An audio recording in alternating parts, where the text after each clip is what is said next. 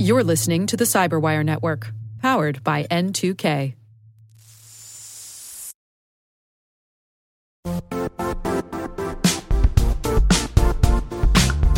And now, a word from our sponsor, Zscaler, the leader in cloud security. Cyber attackers are using A I in creative ways to compromise users and breach organizations. In a security landscape where you must fight A I with A I, the best A I protection comes from having the best data. Zscaler has extended its zero-trust architecture with powerful A I engines that are trained and tuned by five hundred trillion daily signals. Learn more about Zscaler Zero Trust plus A I to prevent ransomware and A I attacks. Experience your world secured. Visit zscaler.com slash zero trust AI.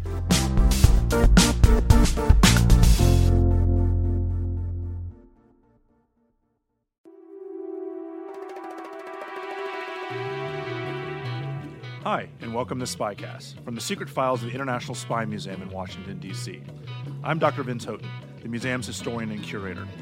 Every week, SpyCast brings you interesting conversations with authors, scholars, and practitioners who live in the world of global espionage. If you have any questions, comments, or concerns about SpyCast, or if you want to suggest someone who might be a good future guest, email us at spycast at spymuseum.org. That's spycast at spymuseum.org. Also, if you like what you hear, and even if you don't, please take a minute and review us on iTunes or whatever platform you might be listening. We're always looking for ways to make SpyCast better, and you can help. We'd like to thank Mack Weldon for their continuing support of SpyCast. You'll hear more about this later, but first, let's meet our guest. Hey, good afternoon. Uh, my name is Chris Costa. I'm the Executive Director of the International Spy Museum. I am joined today Uh, by uh, having an opportunity to interview Nick Rasmussen, former director, National Counterterrorism Center. Good morning, Nick. It's great to be here, Chris. Thanks for having me. It's a, it's a real pleasure to be here at the Spy Museum. It's nice to see you. So uh, very quickly, I'm going to make sure everyone understands Nick's background. It's uh, extraordinary. Uh, Nick was the director of the National Counterterrorism Center between December two thousand fourteen and his retirement from U S federal service in December two thousand seventeen. He had previously served as deputy director since June twenty twelve, uh, after returning from the National Security Council, where he served as special assistant to the president and senior director for counterterrorism from October two thousand seven. Nick previously served at N C T C from two thousand four to two thousand seven in the senior policy and planning positions. From two thousand one to two thousand four, he served on the N S C as the Director for Regional Affairs in the Office of Combating Terrorism. Currently, Nick Rasmussen leads the counterterrorism programs at the McCain Institute for International Leadership and is professor of practice at Arizona State University's Sandra Day O'Connor College of Law. So that's a mouthful, but But that, it sure that, is a mouthful. that That's exciting. We'll talk a little bit about that as we wrap things up. But again, thank you for joining us today to have a conversation, not just about terrorism, but uh, to talk about the future trajectory of the threat through your lens as the N C T C director. Um, I'd like to start off really with an article, an op-ed that you wrote with a friend of both of ours, Josh Giltzer, also a, a former C T policy advisor uh, as a senior director at the uh, N S C. You guys wrote a opinion piece in the Washington Post titled "Presidents Keep Thinking of Terrorism as a Distraction. That's Dangerous." For our listeners, could you please summarize the key points of that article? Yeah, well, thanks, Chris. It's a great opportunity to do so. Uh, what, what Josh and I were, were simply trying to say was that um, when new presidents come into office, they naturally have objectives Uh, for their national security policy or their foreign policy. And typically those will will revolve around shaping or reshaping great power relationships, uh, our relationship with Europe, our relationship with China or Russia, or dealing with challenges like Iran or North Korea. And that's natural. And those the the the, the fact that those issues rise to the front of a new president's agenda should be, should be as I said, what, you know, um, treated as normal. At the same time, uh, Josh and I were arguing um, it's a little bit um, misleading to think that there will be a point at which we can put terrorism and counterterrorism in the rearview mirror, at least not on the time horizon that, that's relevant to this president or probably the next president. The idea that we're going to have um, defeated with a capital D or destroyed with a capital D um, our terrorist adversaries around the world, um, I think is, is is is an expectation that we shouldn't necessarily walk around with. And if we deprioritize the counterterrorism work that we're doing around the world, or if we find that it's falling further and further down the priority list, um, I worry that we run the risk of maybe seeing a resurgence of that terrorism threat. No, that's that's a fair point, and uh, I think you and I have talked offline about this idea that there might be a risk, my words, of a overcorrection. Do you think that is viable? Do you think it's possible that there is a risk of that? And I think it's it it has as much to do with the the um, growth in concern about other threat vectors that we face as a nation as anything else. It's not that we are necessarily um, forgetting or turning our back on the set of terrorism threats we've faced since nine eleven. It's just that we now face an even more complex threat environment, dealing with issues like uh, resurgent non-proliferation concerns with, with Iran and North Korea, with the cyber threat that we face, with um, the concerns that we justifiably have over Russian meddling in our politics uh, and, our, and and using social tools of social media to somehow uh, uh, impact what goes on inside the United States. These are all issues that should have risen to the top of the list of concerns for, for this administration or any new administration. My only argument is, and I think you used the word overcorrect, my only argument is that we shouldn't overcorrect. We shouldn't um, dismantle some of the capability we've built over the last eighteen, nineteen years um, to manage the terrorism problem, because if we do dismantle that capability, it won't be so easy to call on it again if we need to. So let me take you back. You were the special assistant to the president for counterterrorism on the National Security Council staff. So full disclosure, I did that job for a year. Uh, you were there a lot longer than me, which is extraordinary. Um, I have argued elsewhere that the enterprise, the counterterrorism security group, is a very important part of that foundation based on the learning, not post nine eleven, but actually pre nine eleven, the counterterrorism security group began. Can you talk a little bit about that enterprise, maybe the origin of it, and uh, t- to date? Sure. I think one of the things that I think we've always been proud of in the counterterrorism community is that we operate fairly cohesively and, and fairly effectively as a team. Um, and you're right to point back to the origins of of that cohesion and that, that, that cooperation.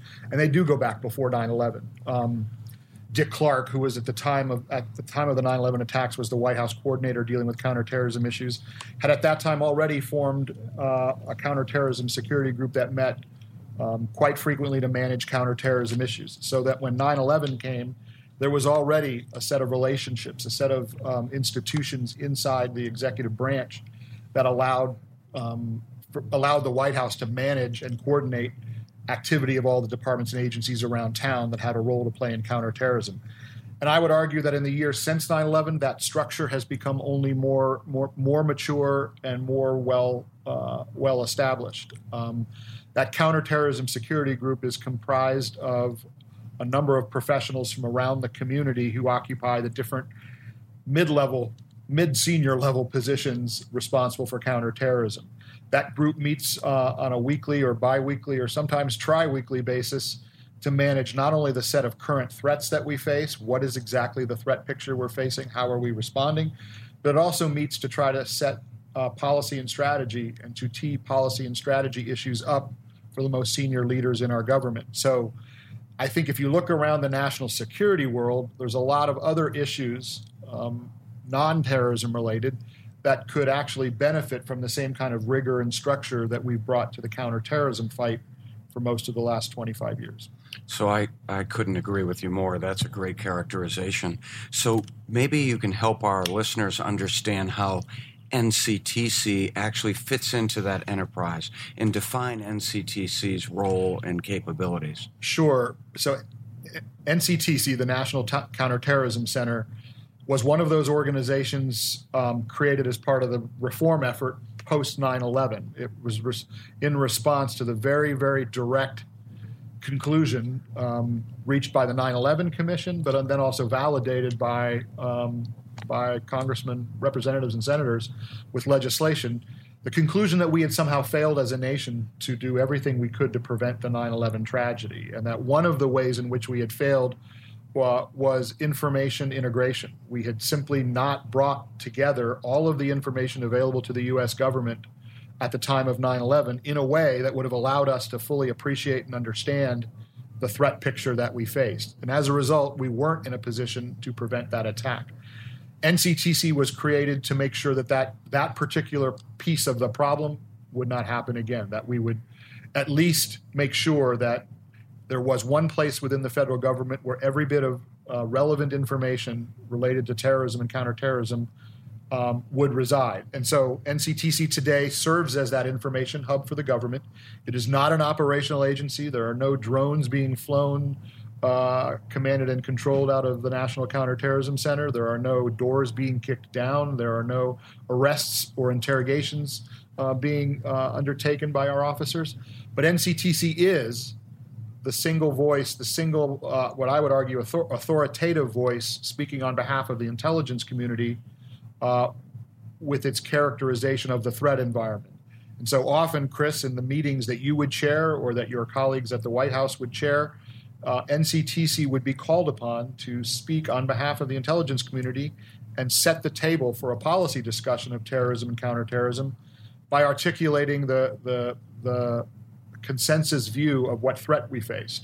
And that's a heavy responsibility to, to take all of the information available to the government, synthesize it into a single cohesive threat picture, and then put, put that on the table uh, to allow for, for good decision-making on policy and strategy. Who did you answer to on a day-to-day basis? Who was your boss, your direct report? I actually had, uh, in a sense, a couple of bosses. Uh, certainly my direct report boss was the Director of National Intelligence, uh, James Clapper in the, pro- in the previous administration, and, of course, uh, Dan Coats, the Director of National Intelligence in the Trump administration. And that was a, a, a relationship I'm very, very proud of um, in both cases. I, I admire deeply both Director Clapper and Director Coats, not only their service, but their support for for, nation, for the National Counterterrorism Center. But there was also, in a sense, an informal reporting relationship that I had to the White House uh, and to the um, Homeland Security and Counterterrorism Advisor to the President, uh, who, of course, was Tom Bossert for the first year uh, and a half of this administration. And, of course, there's a bit of a reorganization more recently that has changed the way those responsibilities are exercised. That was not really a direct reporting relationship so much as it was a, uh, an informal reporting relationship. Uh, much of the work N C T C does uh, to support policy and strategy is in direct support of the National Security Council, the National Security Council staff.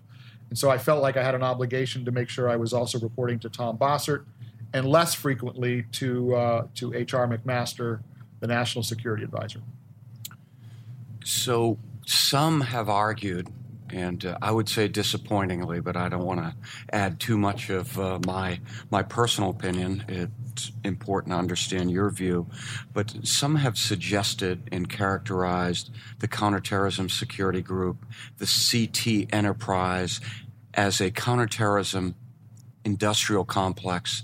And uh, I have some concerns with that characterization, but I'm wondering if you could comment and offer your opinion. Uh, in other words, are we weighted? Is the U S government weighted too heavily toward C T concerns? Because I might be a prisoner of my own C T experience. Sure. You know, that's a question I ask myself all the time, and, and I it's something I referred to a few minutes ago when we just started the conversation, Chris. Being a terrorism and counterterrorism guy, it's hard to argue that your issue, our issue, should be a number one all the time at a moment when we are seeing the kind of threats we are seeing from China, North Korea, Russia, the, the entire cyber domain, concerns about Iranian uh, nuclear proliferation. It's hard to argue that, that counterterrorism and terrorism sit atop that pyramid um, and should have the, the lion's share of the resource pie. So intellectually, I understand that. And as I look back over the period since nine eleven, I also look at the amazing um, transformation we've un- we've undergone as a country in terms of our ability to protect ourselves.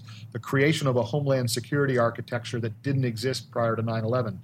The the the continued investment in a in an overseas counterterrorism capability to find, fix, and finish the terrorist bad guys around the world.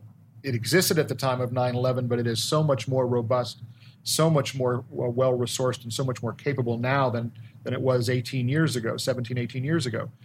So a lot of investment has been made. There's no question about that. And maybe you could argue that some of that investment hasn't been as efficient as it should have been. We probably have, have spent more dollars to achieve that than we probably could have uh, or should have.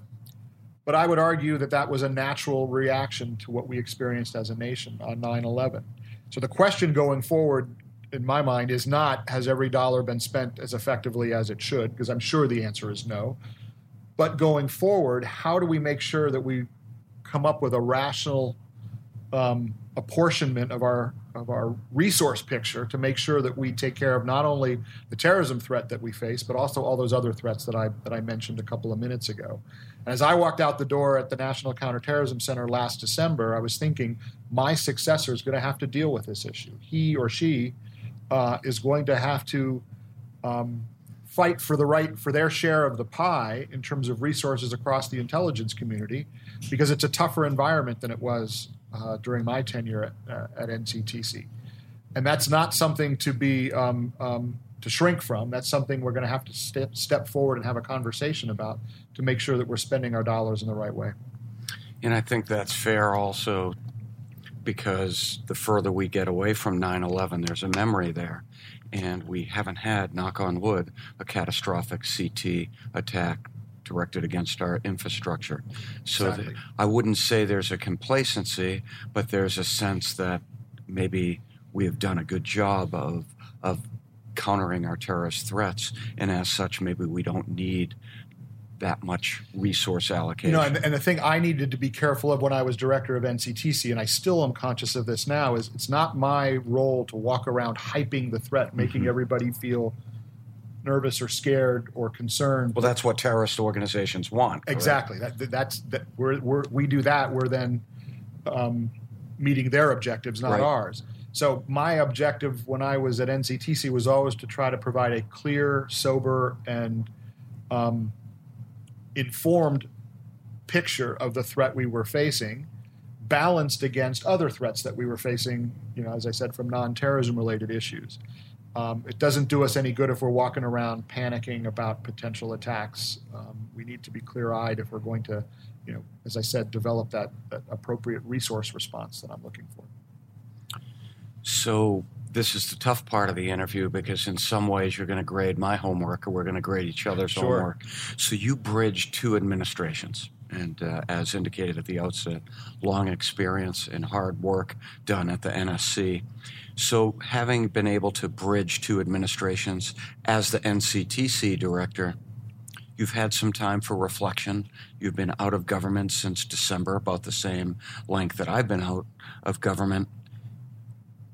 What do you think your major accomplishments were in this administration, or are collectively our our accomplishments in the first year of the Trump administration in the C T space? Well, I think certainly there was an acceleration of the campaign against ISIS, particularly in Iraq and Syria. Um, it's not as if the Trump administration arrived in January of, of twenty seventeen to find that there was no campaign plan, no no effort underway to defeat ISIS in Iraq and Syria. There certainly was. If you asked the CENTCOM commander, oh, were you working on the ISIS problem before the inauguration? My guess is the answer would be yes. They certainly were. But but there, it certainly was the case that the Trump administration sought to accelerate that campaign, to put more resources behind it, to maybe be willing to accept more risk by putting certain um, um, elements of U S uh, military forces further forward in the field to play a, a more aggressive advise and assist role for our partners in Iraq and Syria. And so I think we, we reap the benefits of that. Greater pressure was put on ISIS in Iraq and Syria. uh, in a more concentrated way during twenty seventeen, and that, that helped us, certainly helped us contain the threat that we face from ISIS around the world. The ISIS leadership was put under greater pressure. The ISIS leadership was forced to disperse, was driven from its territorial safe uh, safe havens in Mosul and then in Raqqa in eastern Syria. And so if you're the, if you're an ISIS leader and you're looking back on twenty seventeen and on the first half of twenty eighteen, it's not been a good period for you. You your your organization has been significantly degraded and certainly disrupted. Not completely, not to the point where I would use words like defeat or destroy, but certainly it's been a bad eighteen months for you if you're an ISIS leader. So I have also argued that there's a remarkable continuity, a staying arc between administrations on countering terrorism and keeping the nation safe from terrorist attacks. Do you agree that there was not a marked change on how we conducted C T between administrations? And that question's fraught with some peril. When you're in the administration, you're asked that question. But in some ways, that continuity between administrations served us well. Do you agree that there is a strong continuity? I actually do. And I think we saw this from the, during the transition from President Bush to President Obama, and then we saw it certainly again during the transition from President Obama to President Trump. The rhetoric that administrations use will often, in my mind, and I think you would agree with me, exaggerate the, con- the, di- the discontinuity or the changes that, that go on from one administration to another, when in fact there are changes, but those, those changes are more at the margins or incremental changes rather than fundamental or wholesale changes. And what I said about the strategy, the counter-ISIS strategy, is a good example. Again, it's not as if we had to all of a sudden on, on the first day of the Trump administration start anew with the idea of what do we do to defeat Iraq or ISIS in Iraq and Syria. There was already a campaign plan being executed by our military and but certainly uh, by our intelligence and law enforcement uh, authorities as well. The new administration wanted to put its stamp on it. That's natural and, under, and understandable, but it wasn't as if they were taking a wholesale different direction. And I would argue that some of the processes um, that administrations use for making decisions about use of force overseas, they will get tweaked over time and adapted to the to the to the needs of not only the president but the other senior decision makers in a, in a particular administration. But by and large, I would argue uh, exactly as you have, Chris, that there's more continuity than there is discontinuity, and that's to the good. It's be, what it suggests is that when administrations come in And, and become fully informed of the intelligence picture that they are confronting with respect to terrorism, they often end up looking at the same tools that their predecessors looked at as well. And with that continuity, you and I talked about this off mic a little while ago. To the extent you can, talk about the two crises, we'll start in order, that we dealt with in the administration. Uh, One was, of course, the aviation threat.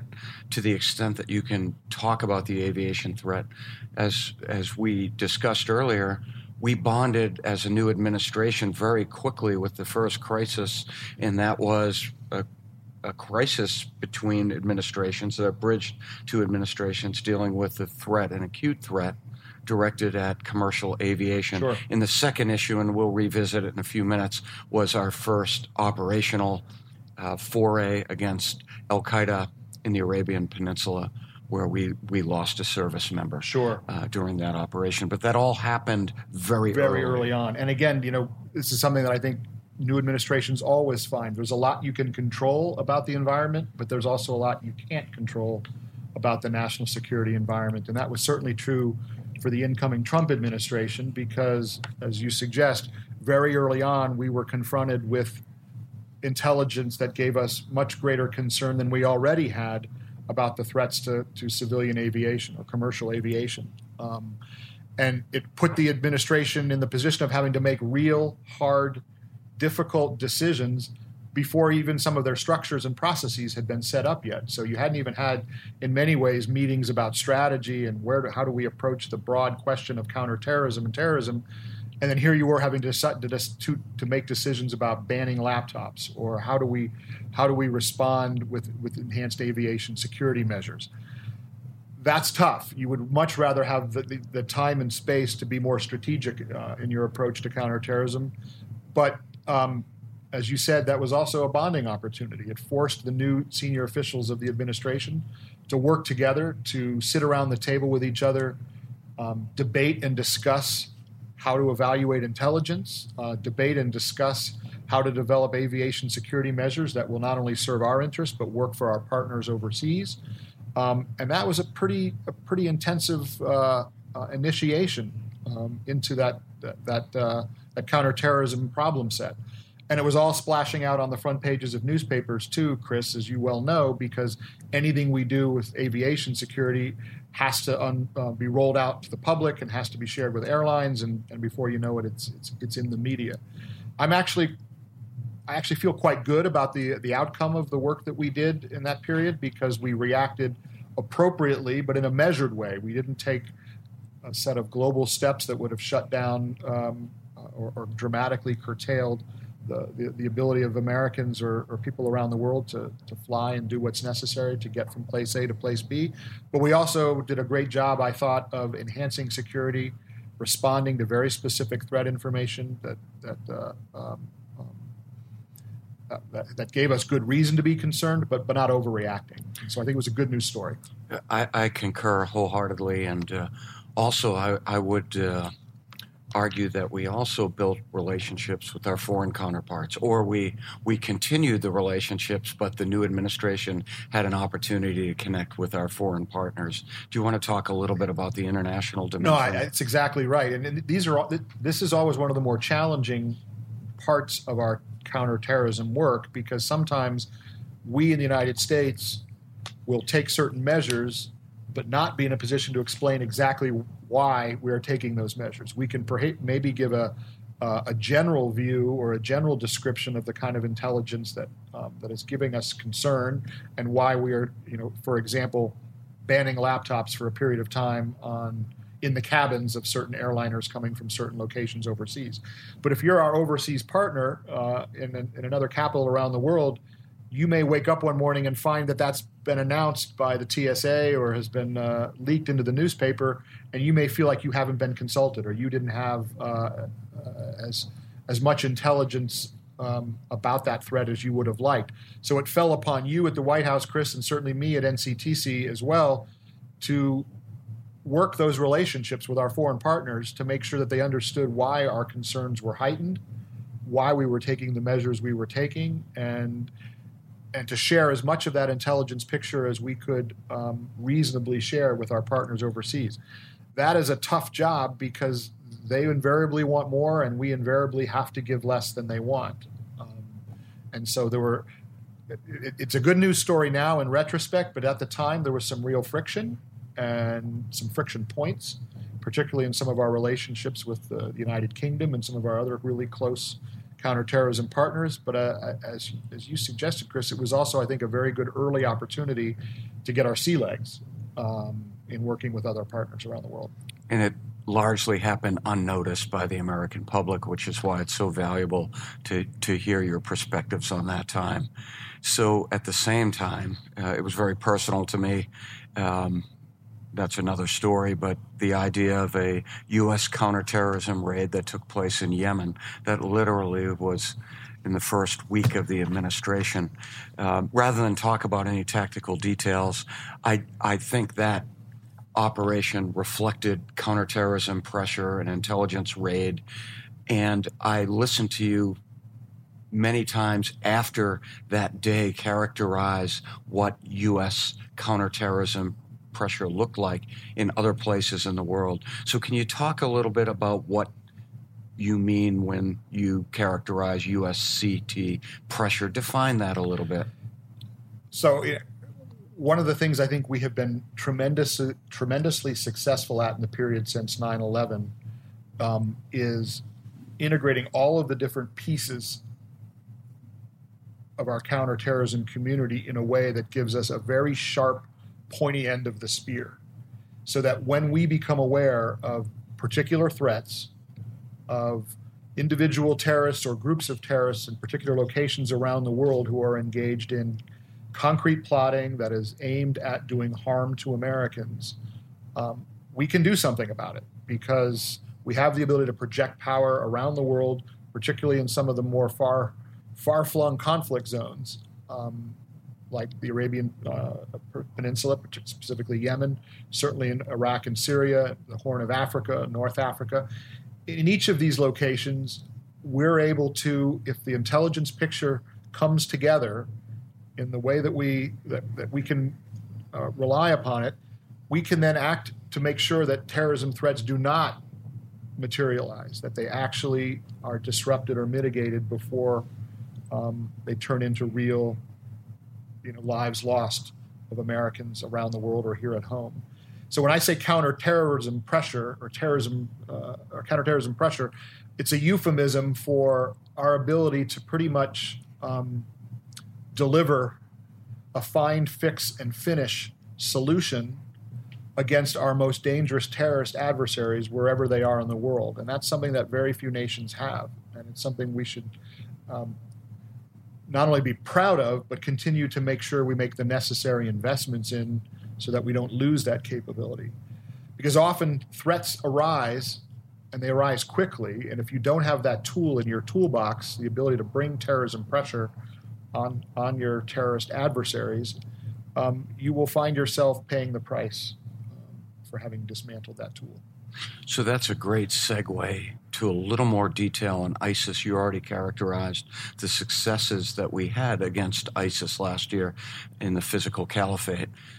How do we sustain those successes going forward? Well, this is a, a, a difficult balancing act because we don't want to make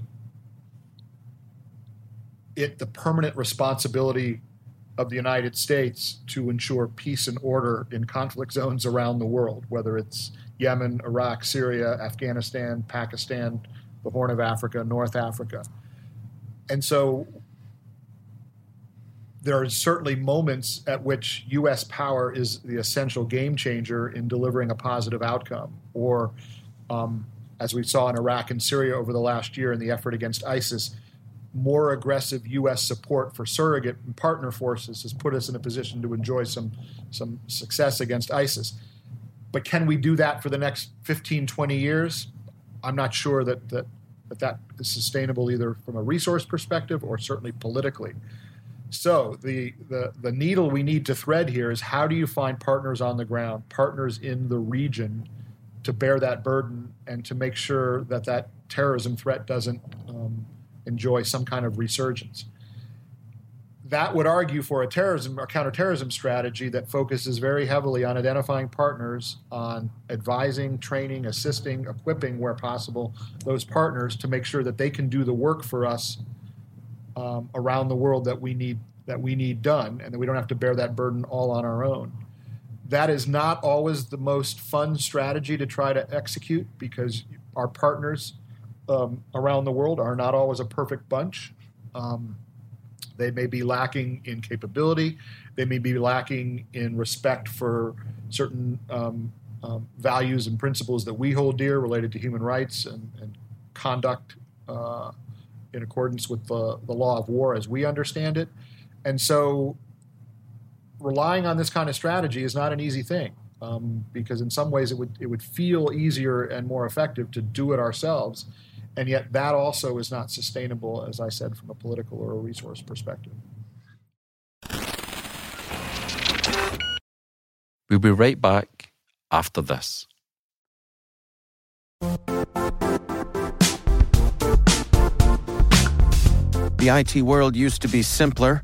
You only had to secure and manage environments that you controlled. Then came new technologies and new ways to work. Now, employees, apps, and networks are everywhere. This means poor visibility, security gaps, and added risk. That's why Cloudflare created the first-ever connectivity cloud. Visit cloudflare dot com to protect your business everywhere you do business.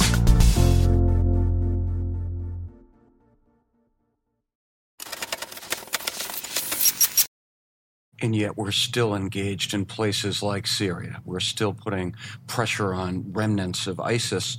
So I want to go back to your Washington Post article. I think it's fair to ask um, your thoughts as articulated in that article about a precipitous withdrawal from Syria. Of course, I argued all last year that we would not precipitously withdraw out of Syria. We will continue to put some pressure with partners on ISIS. Can you talk about some of your concerns? Sure. I think a sustained presence in Syria is essential from my perspective for two reasons. One, to do the very specific work you just described, Chris, of keeping pressure on the remnants of ISIS, and certainly also on the pieces of al-Qaeda that, that are also resident in Syria and that have taken advantage of the conflict there um, to gain a foothold in that part of the world. But even beyond that, I think the, the physical presence of U S forces on the ground in Syria gives us a say at the table as some kind of resolution is ultimately reached for the conflict in Syria. Were we to withdraw completely from Syria or to draw down to the point where our forces were a, a, a very small presence, it would make an already difficult conflict in Syria, in my mind, even worse, because American power would no longer be on the table to help try to contribute to a positive solution. I think none. I think all of us would, would agree that Russian influence in Syria is something that showed up on the scene a couple of years ago, and we wish it hadn't. Um, but we are now dealing with the cards that we're dealing with the cards that were dealt. Um, And I don't think it would help matters if the U S were to, to exit from the scene in Syria right now. I understand the president's frustration. He doesn't want to inherit he, a permanent deployment scenario. I'm sure he didn't come into office thinking that he would have troops on the ground for the, the entirety of a four-year or an eight-year presidential run. And I understand and sympathize with his desire to, to minimize the U S footprint over time. But as we've done in Afghanistan, unfortunately, I think um, – Um, the president, as he decided in Afghanistan to sustain our presence for a longer period of time, will also come to see over time that the same requirement will exist in Syria. Right, and we'll talk a little bit about Afghanistan, our South Asia strategy, a little bit later in our uh, discussion. I want to go back to, since you brought it up, uh, al-Qaeda. Do you do you get the sense that they laid low, let ISIS stick their head up, and uh, they are are at risk of essentially uh, resurging and posing a greater threat to Western interests? You know, it's one of the things I I came to appreciate as director of, of N C T C is you don't have the luxury in the counterterrorism world of focusing on just one right. set of threat concerns. And so even though the media and daily um, tempo of our work often focused very much on ISIS and very much on ISIS in Iraq and Syria, it was never the case, never, never, never the case that we weren't equally diligent in our focus on al-Qaeda. Um, you alluded to this earlier, Chris. We were certainly managing um, very significant, significant concerns about al-Qaeda in the Arabian Peninsula, which has always been one of uh, al-Qaeda's more lethal regional affiliate groups, um, with a, a which has remained hell-bent on carrying out attacks against the West, including the United States, including in the aviation sector. So even as ISIS came to the top of the list and was dominating the media and dominating our daily lives, it's not as if al-Qaeda really receded from the threat um, set of threat concerns that we had. Um, so in my mind, and then, and then actually even worse, al-Qaeda found ways to take advantage of the chaos in Iraq and Syria, particularly in Syria, right. and embedded themselves in the Levant in a way that they had not been embedded before. And so we gradually saw a migration of key al-Qaeda figures from other theaters of war around the world uh, who have now moved into Syria um, and taken advantage of the fact that Syria in many places is ungoverned. Uh, uh, and, and they... And so you have individuals there with very strong al-Qaeda backgrounds, very strong al-Qaeda um, Rolodexes, uh, people who are well-connected um, into the al-Qaeda world. And that worries me. And so if we, going back to your question about our military presence, if we step back from our military presence in Syria right now, uh, we run the risk of letting those al-Qaeda elements in Syria um, become even more dangerous than they already are. So that gets to this problem of wandering mujahideen, in quotes, right? The idea that you have well-trained ISIS operators, um, not to give them too much credit by calling them operators, but ISIS terrorists as well as Al-Qaeda. Do you worry about those that have been trained, the leftover problem, very much reminiscent to the nineteen eighties uh, in the jihad that was fought in uh, Afghanistan? It's exactly right. And you know, you know, you know this as well as I do, Chris, when the when we saw three, four years ago, the, the numbers mounting of foreign fighters who traveled to Iraq and Syria to participate in the conflict there, we were initially, I would argue in retrospect, kind of over-focused on volume. We kept counting and counting and counting, and the numbers kept going up and up and up. And I think at one point we pointed to the fact uh, that there were probably over forty thousand individuals who, from outside Iraq and Syria, who had tried to travel or traveled to the conflict zone to fight for one side or another um, in the war in Syria. Actually, the number is really less important than the quality of the person. And so as we've seen the conflict um, evolve over time in Syria, we started to worry more about these particular mujahideen or terrorists, as you described them, who had specific skills or were part of a specific network, who might carry that work with them from place A, Syria, to either their home country or some other new location around the world. And so it's put a lot of pressure on our intelligence community to identify who these key individuals are, to track them, to make sure that we share whatever information we have about their movement with other countries around the world so that they can engage their law enforcement authorities or their intelligence authorities to do something about it. And that that's going to be a hangover effect of the war in Iraq and Syria for a number of years, uh, this wandering. I hadn't actually thought of it in those terms, Chris, the, the wandering muj. Um, Um, imagery is a good one because those individuals can scatter to the four corners of the earth, and yet they carry with them their skills, their wartime experience, and most importantly, their their uh, contact list on their iPhone, and that's what scares me the most. Well, to that point, uh, scattering across the globe, We're, we don't have enough time to talk about the entire globe, but I just want to for a moment talk about Africa because we've seen some threat streams emerge from Africa emanating from places like Libya. And of course, we saw the tragic uh, uh, attack directed against uh, Americans last last year in Niger. And yet I've read recently that uh, we're going to downsize some of our footprint in West Africa in particular. Are you concerned with that, that kind of trend, or do you just think that we've got to husband our resources?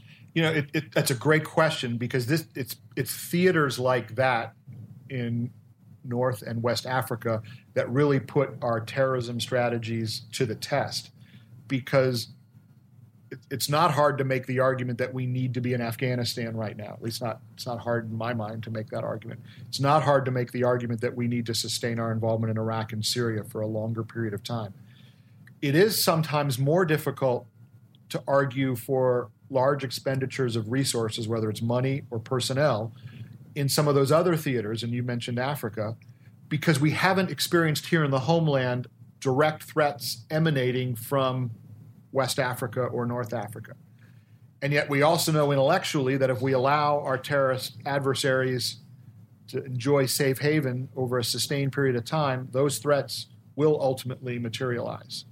So I'm, I'm actually sympathetic to my colleagues at the Pentagon right now because I would not argue that the work in Africa is, the, is our first-tier counterterrorism priority. It is probably a second-tier counterterrorism priority. But when you're also being pulled in the direction, if you're D O D and you're being pulled in the direction of supporting potential contingencies on the Korean Peninsula or potential contingencies involving Iran, do you have enough to be able to spread the blanket across all four corners of the bed? And that's the metaf- metaphor I often used in talking to uh, members of Congress about our, our counterterrorism work. It sometimes felt like we had a king-size bed, but with a queen-sized quilt trying to cover that bed. And so you were tugging on the blanket at, uh, or quilt at one end, um, but it was ultimately exposing another corner of the bed. And I unfortunately feel like Africa is that theater where we're probably going to leave ourselves exposed in some in some ways. There is some good news though there though, and that some of our partners prioritize Africa, particularly the French military and French intelligence services do quite a bit of good work in key parts of Africa, and we do some relying on them in those areas. Good point, and uh, yeah, particularly the French, uh, great partners in, in West Africa. Um, you you mentioned it. Just a few words on Afghanistan, our South Asia strategy. I had the benefit of hearing you make a cogent argument on the necessity to have a C T platform in Afghanistan. That part and parcel was an important part of the argument for a sustained presence. So if you could just talk a little bit about that briefly. You know, it, it, you talked about continuity and change earlier in the conversation, Chris, between administrations. As different as the Obama and Trump administrations are in many, many ways, and I don't need to catalog the ways they are different, they wrestled with almost exactly, President Trump and President Obama wrestled almost with the exact same question with respect to our force presence in Afghanistan. President Obama wanted to know, where is the return on investment? Why are, are things year after year not getting better in Afghanistan, despite the fact that our our commitment is so expensive, so costly, and, and has gone, you know, year after year. President Trump certainly came in feeling like he had committed in the campaign to downsizing our involvement in places overseas like Afghanistan.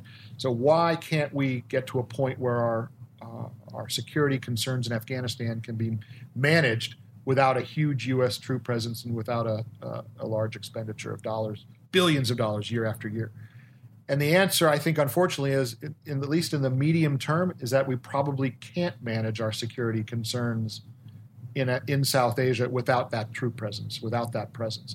And it's for precisely the reason you said. Um, it's difficult to do counterterrorism operations remotely. The kind of C T pressure campaign that I talked about before is not one you can conduct sitting here inside the continental United States. And so if we are going to gather the necessary intelligence about threats that are brewing in Afghanistan and Pakistan and do something about it, that's going to require a sustained presence, a platform on the ground. Now, maybe that can be downsized uh, further from its from the, the certainly from the, the, the peak that it was uh, at the height of the Afghan war. Um, but to me, it argues for um, sustained presence there, despite the fact that it doesn't feel good. It doesn't feel like a rewarding experience, certainly not for those who served there in harm's way. I know that. But it also, it's hard to measure year after year where we are actually making progress. And as the president was making his decision about this, um, I was sympathetic, as I said, to the, to the questions he was raising um, about why, why, why. And I think one of the best arguments I heard around the table at that time uh, put forward was one of the participants likened what we were doing in Afghanistan to life insurance. You don't like having to pay premiums right. on life insurance, right. especially if you don't expect to get sick. But it's not responsible to do otherwise. Um, and so if you think about our presence in Afghanistan as a hedge or a life insurance policy against a resurgence of terrorist activity there, then it's easier to understand. And you don't like it. It's expensive. It feels like money. Sometimes it feels like wasted money. But if you didn't do it, you'd feel a lot worse. It's a necessity. It's a necessity. Life insurance, the metaphor of uh, uh, bed sheets, all apt. Uh, and we have not Simple talked. Metaphors for simple minds like my own, I guess. You and I both. Uh, very visual. And what about Iran? So we haven't even talked about that. And, of course, Iran doesn't seem to pose a direct threat to the United States today, maybe a distant threat, always omnipresent, always a bit of a spoiler when it comes to Iran's support to terrorism. And then we go through a cycle of sanctions. Are those things enough? And what about Hezbollah? Could you talk about? So, again, we... harkening back to what I said a few minutes ago, the fact that we were so ISIS-focused over the last few years shouldn't lead anybody to believe that we weren't also carefully tracking what Iran was doing to build its terrorism capability, its capability to do asymmetric things, to present asymmetric threats to the United States around the world. And those issues always come more to the fore whenever the pressure campaign against Iran starts to heat up, uh, and usually tied to the nuclear issue. And so I expect going forward in the next several months, we will see some of these issues come to the fore again. And the way I've always thought about it, Chris, is that Iran knows that it would probably not, would certainly not um, prevail in a direct military conflict against the United States. Our military power is sufficient, certainly over time, to inflict enormous harm on Iran, on the Iranian state. Iran does, however, understand that it has the capacity to carry out, to present asymmetric threats to the United States. And so if we ended up in a position where the U S and Iran were, were going down a path towards conflict, the Iranians have built themselves a pretty well-developed playbook. They have, uh, the way I, again, the, the imagery, the metaphor I have in my mind is a playbook that exists that allows them to flip the book open to uh, to tab F or to tab H or tab Z and pull something off the shelf that they've prepared for and resourced and planned for um, to carry out an operation that would somehow damage U S interests somewhere around the world. Knowing that means that we've got to be prepared to counter that threat. And so that's the work that you were alluding to. Uh, this is not, this is not a hot war that we're experiencing with, with Iran right now, but it's certainly the kind of um, looming conflict that gives me great concern. The, the burden is on us to make sure that our toolbox is full so that when, if we get to the point where Iran pulls that playbook off the shelf and decides to go after an embassy in a in a capital somewhere around the world, a U S embassy in Africa or Asia, or uh, engages in a kidnapping operation against uh, uh, you know, U S person uh, somewhere in the world, that we have the ability to respond and to make sure that the Iranians understand that that's not, that, that carries great cost. And they know, the Iranians know that uh, there are buttons that they could push that would bring us to a point of hostility, and they don't want that. You you made that point. They don't want a hot war. So this conflict is something I wanted to ask you about.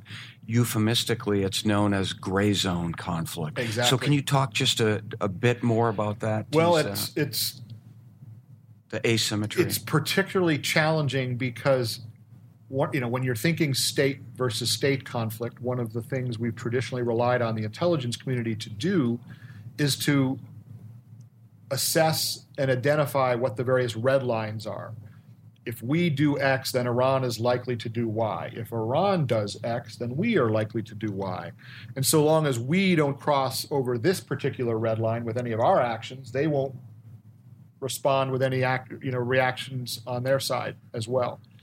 That's an inexact science when you're talking about state actors, when you're talking about governments.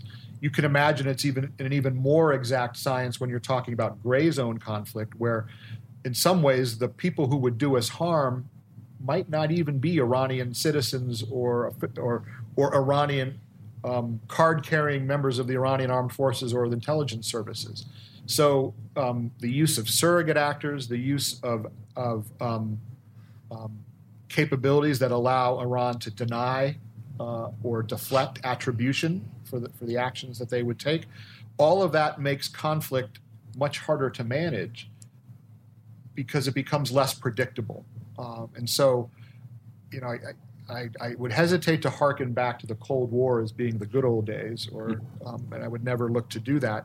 But in some ways, the the possibility of sliding inadvertently into conflict between the United States and a country like Iran is actually increased because of this gray zone activity.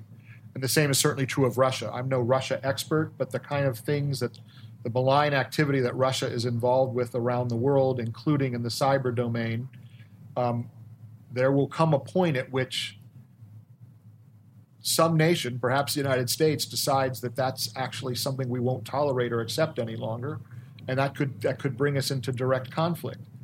Um, And yet, that's a very different kind of conflict than, you know, managing tanks through the Fulda Gap, at the, you know, as we did during the, the right. Cold War. A lot simpler world. A lot simpler. And uh, we've dealt with a lot of complexity as it relates to the counterterrorism space, and uh, oftentimes we're challenged, I think you would agree, we're challenged by folks that say, hey, what are your policy prescriptions that address root causes? I didn't hear anything today about root causes. Uh, you know, Chris and and Nick, uh, what are you guys doing to focus on, you know, those drivers of jihadist movements, for example, the grievances, the disenfranchised sure. youth? You know, those are absolutely fair questions. Um, I, I come at this with both with kind of a, of two minds. On the one hand, I'm a strong believer in the kind of capacity building work that we do overseas as a government, whether it's the Defense Department, the State Department, the U S Agency for International Development, the Treasury, our intelligence agencies. We certainly have got to do as much as we can to build up capacity of our partner partner countries around the world so that they can confront their own terrorism-related challenges, and also try to engage in the kind of support to those countries that also improves the environment and decreases the appeal of the of the jihadist narrative that you were describing. So I'm, I would not argue for a second that we ought to downsize our investment in those kind of programs overseas that would get at the root causes uh, of terrorism overseas. At the same time, and this is where the other side of my brain kicks in, after having done this pretty much nonstop since nine eleven, I come at this particular part of the problem with a lot more humility than I did back then, uh, maybe at the start, in the immediate aftermath of nine eleven. If you can think, Chris, of how many meetings you attended over the course of your career, not just your time at the White House, but your career, dealing with the terrorism problem that we faced emanating from Yemen, for example, probably in the dozens, if not the hundreds. I certainly attended hundreds of meetings related to Yemen, a number of a number that is far disproportionate to what Yemen brings to the table economically or politically, uh, certainly on a global basis. And yet here we were focused on this tiny little country, this tiny poor little country, because of what harm could come to us from Yemen. And I came came away from that experience not thinking that we were stupid or, or, or wrong-headed, but just that we should bring a lot more humility to the task when we say that we're going to fix a place like Yemen, or that we're going to bring a solution, that we're going to solve a conflict, that we're going to um, defeat a terrorist organization. I think now I am much more inclined to use words like manage a threat or um, contain a threat or downsize a threat or Um, decrease, diminish, words like that, that are less categorical than defeat or destroy. Um, because I'm not sure it, it really falls within the capability of the United States, or perhaps even within our responsibility, to solve regional conflict everywhere exists, everywhere it exists and everywhere it creates, um, um, everywhere it adds to the terrorist um, uh, narrative. I mentioned Yemen, but I could have made the same argument about Somalia, uh, the same argument about Afghanistan, the same argument about Iraq, the same argument about Syria, the same argument about North Africa. Um, and so it's not that I'm arguing for a retrenchment of American power or giving up or um, um, retreating from the from the field to, to let the bad guys win. Absolutely nothing like that. I just would argue for a little more humility and a little more clear-eyed vision about whether we really are going to transform some of those environments overseas where terrorism thrives. We can do our share to mitigate the threat that comes from those environments, and we can certainly do more to protect Americans and to, as I said, go after the bad guys. But I, I don't necessarily want to hold myself to, to that standard of solving terrorism in those places where terrorism thrives. Well, I'm smiling, Nick, because you used the word humility three times. So this isn't a canned interview. We didn't know where this was going exactly. So I want to focus on that word for just a minute for our listeners, because I use the word humility a lot. And I think it's an important attribute for intelligence professionals and certainly counterterrorism professionals. And I think you cannot succeed in the counterterrorism work that we did without having a sense of humility because of the sheer scope of the problem, the the intelligence that uh, makes you sleepless on many nights. If you can just uh, talk for just a moment about your word choice and that idea of humility, because I think we owe it to our audience to understand the leadership leadership aspect of this business. Well, one of the difficult challenges about the terrorism and counterterrorism business is that those who are charged with these responsibilities simply have to have a zero tolerance for failure, because failure means that in most cases that a fellow American was killed or was hurt, and that, that's pretty hard to accept. So on those occasions when that has happened, and I certainly feel, felt that most acutely during my tenure in, in government, when it, when things happened here inside the United States, whether it was the Boston Marathon bombing or the attack in San Bernardino, California, or the um, terrible, terrible uh, massacre at the Pulse nightclub uh, in Orlando, Florida. You can't help but have those experiences happen and feel like, what did we do wrong? How did we fail? Why did that happen? How could that have happened? How, what could we have perhaps done as a community, as a counterterrorism community, to make sure that people didn't suffer that way? Um, and so those those always led, those those terrible, terrible, tragic events always led to very difficult periods of introspection and humility inside the counterterrorism community as we looked and, and thought, how do we get better? How do we make sure that we don't make a mistake? I'm not saying that any one of those was the result of a mistake, but how do we make sure that that, that particular thing doesn't happen again? And so if, if you can't approach the work that you are doing in counterterrorism with humility, you shouldn't be doing it, because we have a zero tolerance for failure, and yet it's almost impossible to achieve um, that one hundred percent success rate. You strive, you strive, you strive to make sure that it doesn't happen again, but invariably it does happen again. Somewhere, somewhere, somewhere, in some place around the world, there's an American who will who will um, be hurt, killed, injured, taken captive uh, as a result of terrorist activity. And so that means our job isn't done and that we got to keep at it. Well, I think our listening audience will appreciate those insights. So I'm going to pivot a little bit, and just so we can get to a wrap-up. I, I could stay here and listen to your insights all day long, but I know you have a job you've got to move on to.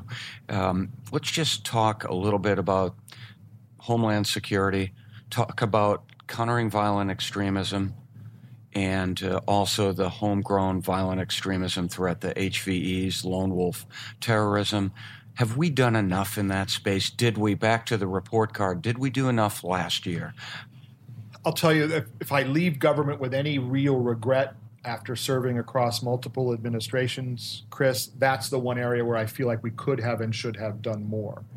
And in the first instance, that is the the, the, the single biggest threat we face here in the homeland right now is is from that homegrown violent extremist, not the sleeper cell from al-Qaeda or the operative who somehow was inserted here by ISIS as part of a group to carry out a terrorist attack. We worry about those things. We we we have erected defenses to make sure those things are managed, but it's really that homegrown extremist, that person who developed and re- their views here, who radicalized here inside the United States, not um, not abroad. That that's the person, uh, the, the threat that we face most acutely here in the homeland. And you've heard Director Ray of the F B I talk about a thousand cases nation, national, nationwide that the F B I maintains um, focused on individuals potentially who fall into this category. So that threat is our number one threat, and yet our response to that here inside the United States has been, I would argue, more localized and episodic. Um, there are pockets of real brilliance, I would argue, here in the United States where the federal government working with state and local government working with non-governmental organizations have all come together in a very cohesive way to counteract extremism in that community. But I think that's the exception rather than the rule. And so if I had a criticism to make of my work and the work of my colleagues during the Obama administration and the Trump administration is that we didn't lead, we didn't erect enough of a nationwide infrastructure to do this kind of countering extremism work, not just in a couple of cities, but in almost every city around the country. Because one of the things about this threat, Chris, is that it's no longer localized in places like a New York City or a Chicago or an L A. You could just as easily find that radicalized lone actor in a rural setting in, you know, the Mountain West or uh, or or Phoenix, or and he might not be a sympathetic jihadist. He could be on the right exactly that's, side of the spectrum. That's the other thing is, you know, those of us in the terrorism world tend to think of this as um, how do we get to the to the jihadists, or the, the international terrorists who are doing this here in the in the homeland. But it just as likely, if you're talking to a community about this problem, they want to also talk to you about that person who may be motivated by um, a racial ideology or white supremacy or a right-wing ideology or environmental extremism. There's a whole other set of potential motivating ideologies that cause people to do the things that terrorists do. And so if the if the government, Homeland Security, the Justice Department, F B I, uh, the White House, is going to help communities cope with that threat, they need to help them cope with not only Omar Mateen in Orlando, Florida, they need to help them also cope with Charlottesville-style violence as well. Right, and you and I lived through Charlottesville, and so we don't have to address it, but uh, that's exactly right. We know that that threat can emanate from all different places. And we and the ideologies may be different, but in many ways the pathway a person goes down right. psychologically to get from being simply a consumer of a hateful ideology to tra- travel down the path where you where you become not just a consumer, but somebody who will act on and mobilize and carry out actual violent acts um in support of that ideology. That pathway looks a lot very similar, whether it's white supremacy that drives that person to carry out those hateful acts or ISIS ideology or Al-Qaeda. The path ideology. to radicalization exactly. is very sy- systemic. It's very exactly. predictable in some ways. And so, if it, again, you ask kind of, have we done enough? My answer is no. I, I would say that what we did was good. It just wasn't scaled to the size of the problem that we know is out there. And so if I had any um, recommendation to make to, to my colleagues who, who remained in government, would be try to find ways to, to up our up our game.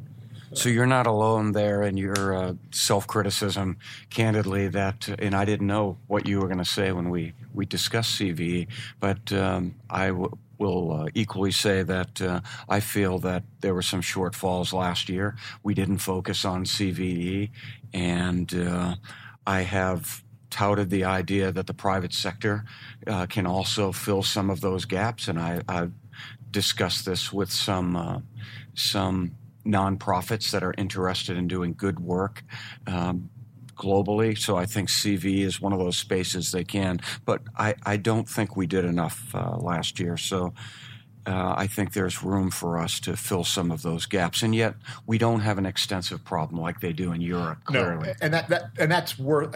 Lest we leave listeners with the idea that there's a terrorist lurking on every street corner here in the United States, there isn't. We don't face nearly the size, scale, or scope of the problem that our partners and friends in Europe face right, every exactly. day. But the point I was making is that literally any community in the United States could find itself coping with this problem. It is, no, as I said, it's not something that's restricted to, you know, a specific mosque in a specific or met, major metropolitan area. That's crazy. Um, so it is something that we we we can probably find a way to, to serve the American people better by giving them the tools, giving their community leaders the tools to respond to this kind of extremist threat better than we have so far. So as a bit of a teaser to our listening audience, in the next few weeks, I'm actually going to sit down with an ISIS defector uh, that cooperated with the U S government and understand the radicalization process and, and hear it from his perspective. But I think it's very useful for individuals that have gone into the criminal justice system, served their time, paid their penance, and now are out. They can tell the story. They can deter others from following that Absolutely. that path because they saw the light, so to speak. So again, that's a teaser for, for my next podcast. I'll do these very judiciously in the future, but I think that's an important subject. We're we're getting ready to wrap up. I want to end on just a couple questions. We don't have a national counterterrorism strategy yet.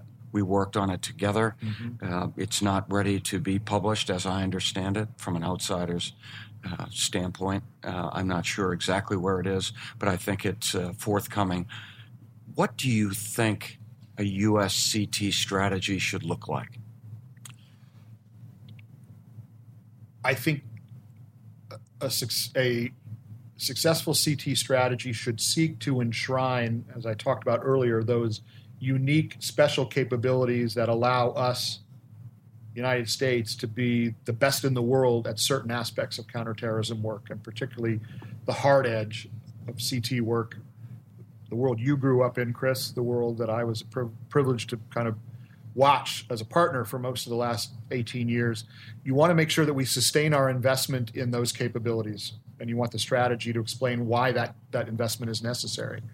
At the same time, um, in, in my mind, getting back to what I said a few minutes ago, that C T strategy should also look to apportion responsibility for C T work around the world beyond just the United States. And so this is where the the, the partner part of a C T strategy is so important. We're not going to succeed doing this all on our on our all on our own.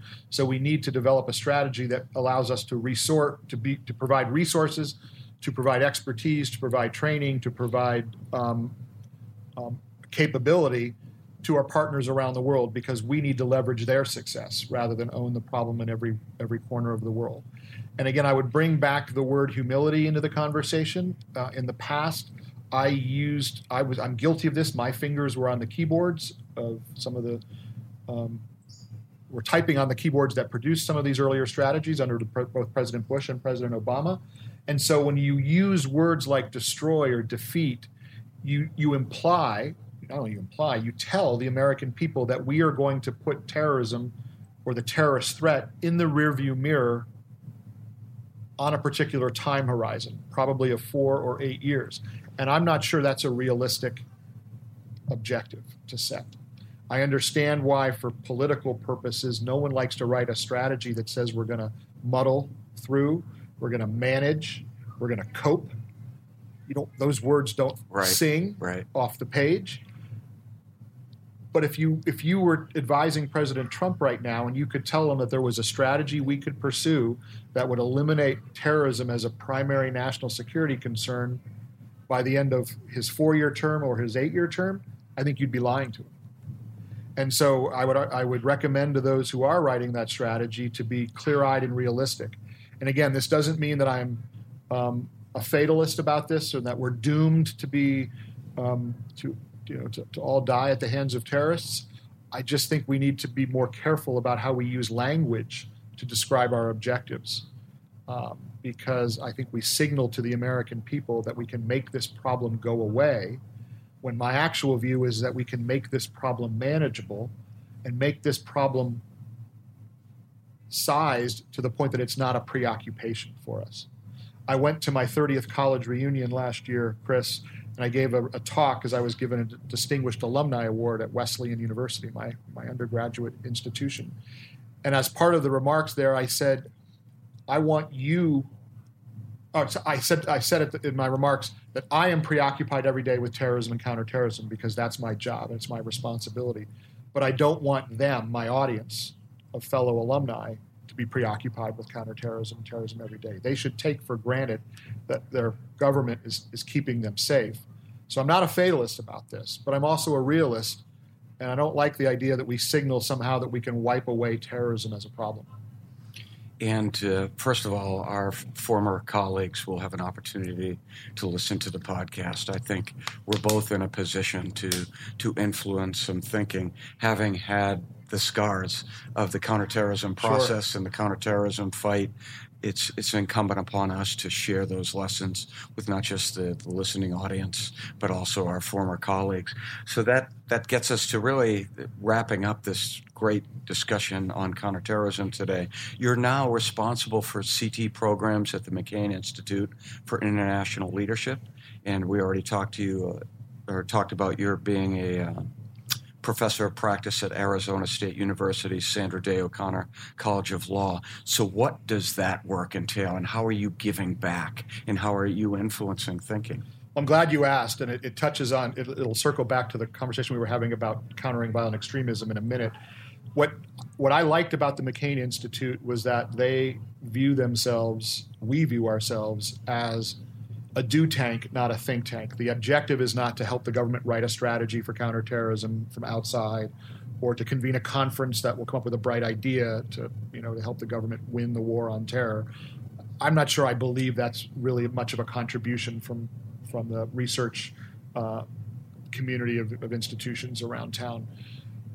But what what the McCain Institute believes is that we need to go out there and actually tackle problems that we have with real, tangible, work-in-the-field solutions. And so the McCain Institute has had very successful programs dealing with the problem of human trafficking, um, doing work around the world to advance the rule of law, um, investing in next-generation leadership. And they've done that, as I said, by getting outside Washington and actually doing work with people. Um, I'd like to do the same thing in terms of the counterterrorism programs that we're just now setting up at the McCain Institute, particularly in this area of countering violent extremism. We were pretty hard, Chris, you and I, in criticizing ourselves in government for not doing better on C V E a few minutes ago. But I would also, I think you'd agree with me, that government may not be the best actor in some cases to do this work. When the F B I, when D H S, when N C T C shows up on your doorstep in your community to talk to you about extremism, it can be intimidating, and it can send the signal that the government is here to collect intelligence on you and to to spy on you and to get you to, to turn in your kids um, uh, who might be involved with with, uh, with radical ideas. It's much easier to have a non-governmental organization have that conversation and share that wisdom and that knowledge with communities around the country. So I'm talking to countering violent extremism professionals, experts right now, trying to find ways to fill some of the gaps that I think are there in the work that government does. And so if I can contribute to that um, sharing of knowledge, that training, and that capacity building with communities around the United States, if I can do some of that from the McCain Institute, that would be a, a, a contribution I'd be proud of. It may only be on a micro scale. It would, may not start out as nationwide, but if, if we can make you know, individual communities around the country more resilient, more capable of responding to this extremism challenge, that's a win from my perspective. Well, you're still giving back, Nick. That's a worthy endeavor. Thanks for that articulation of what you're doing now. I just want to take a moment to, to thank you for your long service to the U S government. We were in the Oval Office together.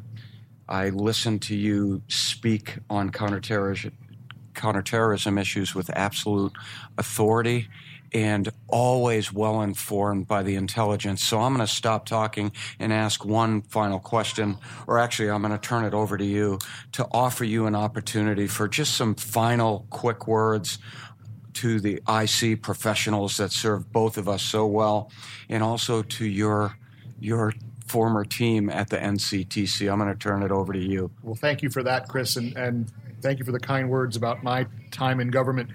Um, Most people who are listening to this podcast also won't know just how long and loyally you served. Um, the, the last year you served in the White House was certainly probably the most challenging and, and rewarding year during your pub, your career of public service, and, and I know just how grateful I was to have you there to work with during year one of the Trump administration. Um, we were also talking earlier, just the two of us, Chris, about what we both miss in government, and I think we agreed that we what we both miss most is our personal and professional relationships with colleagues. Um, and that is the thing about departing government that, that stung the most to me. Um, and so when I think back uh, to my time in government uh, and my time as director of N C T C, that's the stuff I value the most. The, the, the relationships I had with professionals who brought everything they had to the table every day uh, to keep their fellow Americans safe.